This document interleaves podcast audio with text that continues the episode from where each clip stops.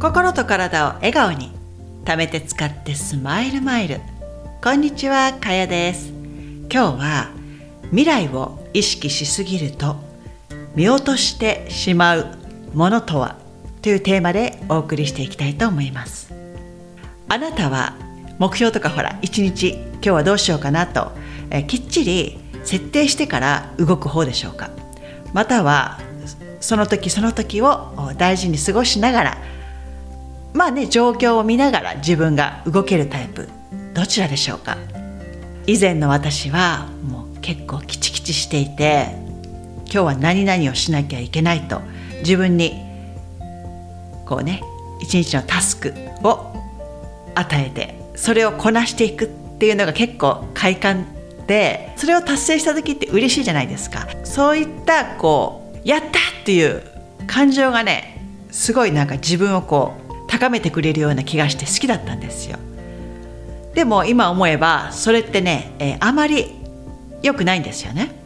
まあね、えー、仕事とかそういったあモチベーションを大事にしながら一つの目標を設定してえそこをゴールとしながら突き進んでいくという場合に関してはいいツールだとは思うんですよ。これはトンネル思考とも言われていて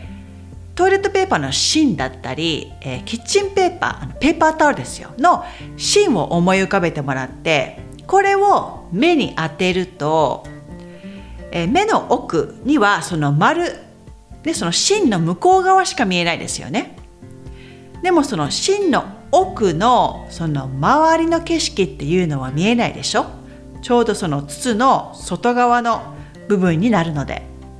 で先ほどお伝えしたように自分が目標を達成したい時のツールとして周りのいらない情報を一切シャットアウトして自分が定めたゴールに向かって一点突き進んでいくっていうツールとしては役に立つんですけれども反対にその未来のあなたが設定した目標を達成するためだけのことに意識が集中しすぎてしまって毎日繰り返されるこの日常の中の景色やあなたがこう抱えている感情とかそういったものを見過ごしやすくなるんです。まだ来てもいない未来の幸せに、えー、フォーカスしすぎてしまって今のその時の幸せに気づきにくくなってしまうんですよ。あなたがドライブか何かに行くとして目的地を設定しますよね。でそこに行くまでがゴールだとしたらその途中途中の景色とか人との出会いまたあなたが一緒にドライブする人との楽しい会話だったりそのような一つ一つの出来事を無視っていうかあまり意識をねそこに向けずにまあなんとなく過ごしているっていう感じになってしまいますよね。わかりますか？私の説明。その未来を意識して動いた後の結果自分が得られることやった達成したとかあと自分があ欲しいものとかですね未来にこういうパートナーが欲しいこういった車こんなところに住みたいなとか。まあそれをゴールにして日々ね、えー、突き進んでいくのはいいんですけどその反面あまりそこの未来のゴールに意識しすぎると今のあなたが経験している感情とか人とのつながりそういったものを通して得られる何て言うのかな心からこう生きているんだっていうそういったものが感じ見落としがちになるんですよね。お子さんがいらっしゃる方とかまあねもうお子さんがもう大きくなってまあ、小さい時とかちょっと思い返してほしいんですけど手をつないで小さい時ってよく手をつなぐじゃないですか小さい子って家から、えー、保育園とかね、まあ、公園とかそこまで手をつないで歩いています。でその一瞬一瞬のその手のぬくもりだったりこう同じ時間を相手と共有しながら今日は風が強いなとかね今日の空気はお花の匂いがするねってこういったのを分かち合っている大切な時間です。この共有している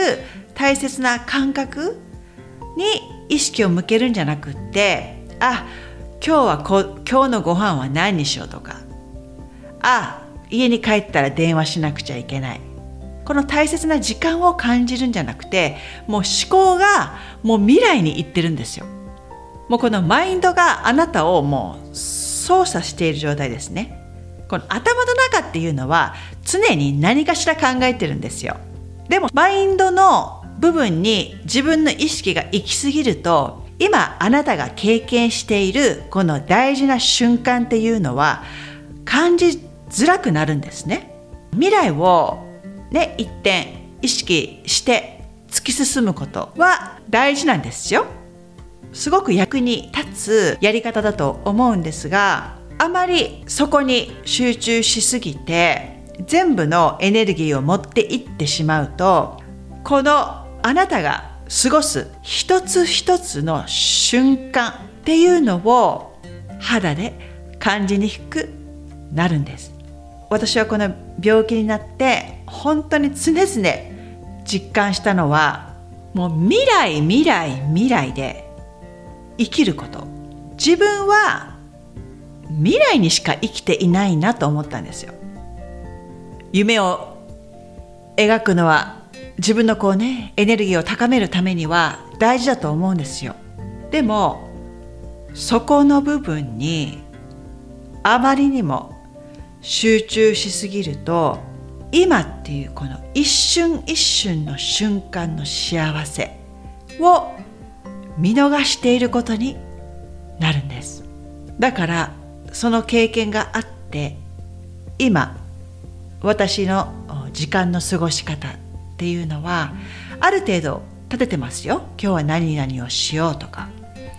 でもそこに自分を縛りつけずに、えー、臨機応変にねその時その時で対処しながら、まあ、息子が近寄ってきた時は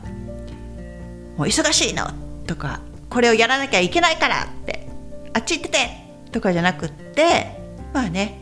えー、向き合って要望を聞いたり、えー、落ち着いて話を聞いてあげることで息子もね、まあ、私が忙しい時はその分ね言えば分かってくれるので私の息子は発達障害を抱えているので言葉がねあんまり通じない時があるんですよ。でも今日はこれをするのでちょっと待っててねとかまあ余裕がある時は一緒にね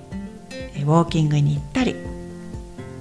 または少しちょっと相手にしてあげれない時は抱きしめてあげたりですね。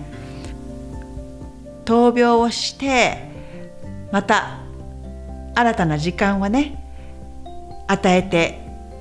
もらったという思いもあってその一瞬一瞬の時間をどのようにしてもっと大事に過ごせることができるかなと考えながら一日を過ごしています。だからあなたにも目標設定や一日の to-do リストをこなしていくっていう事柄に縛り付けられない時間の過ごし方をしていただきたいなと思っています。時間は命です。1秒1分1時間どんどんと命は削られていっています。まあねマインドフルネスにもつながるんですけどこう未来のやることリストや自分がこう先々でねやりたいこととかえー、そういったものに意識を向けすぎずに目の前にあるものや人あなたがこう置かれている環境。そういったものに意識を向けるようにしてみてください。そのためにもやはり有効なのは、えー、瞑想やマインドフルネス。ヨガで少しでも体を動かしてあげると自分のより内側の部分に気づきやすくなると思うのでちょっとの時間でもねやっていただくと違いがわかると思います。それでは最後まで聞いていただきありがとうございました。また次回に。チャオ。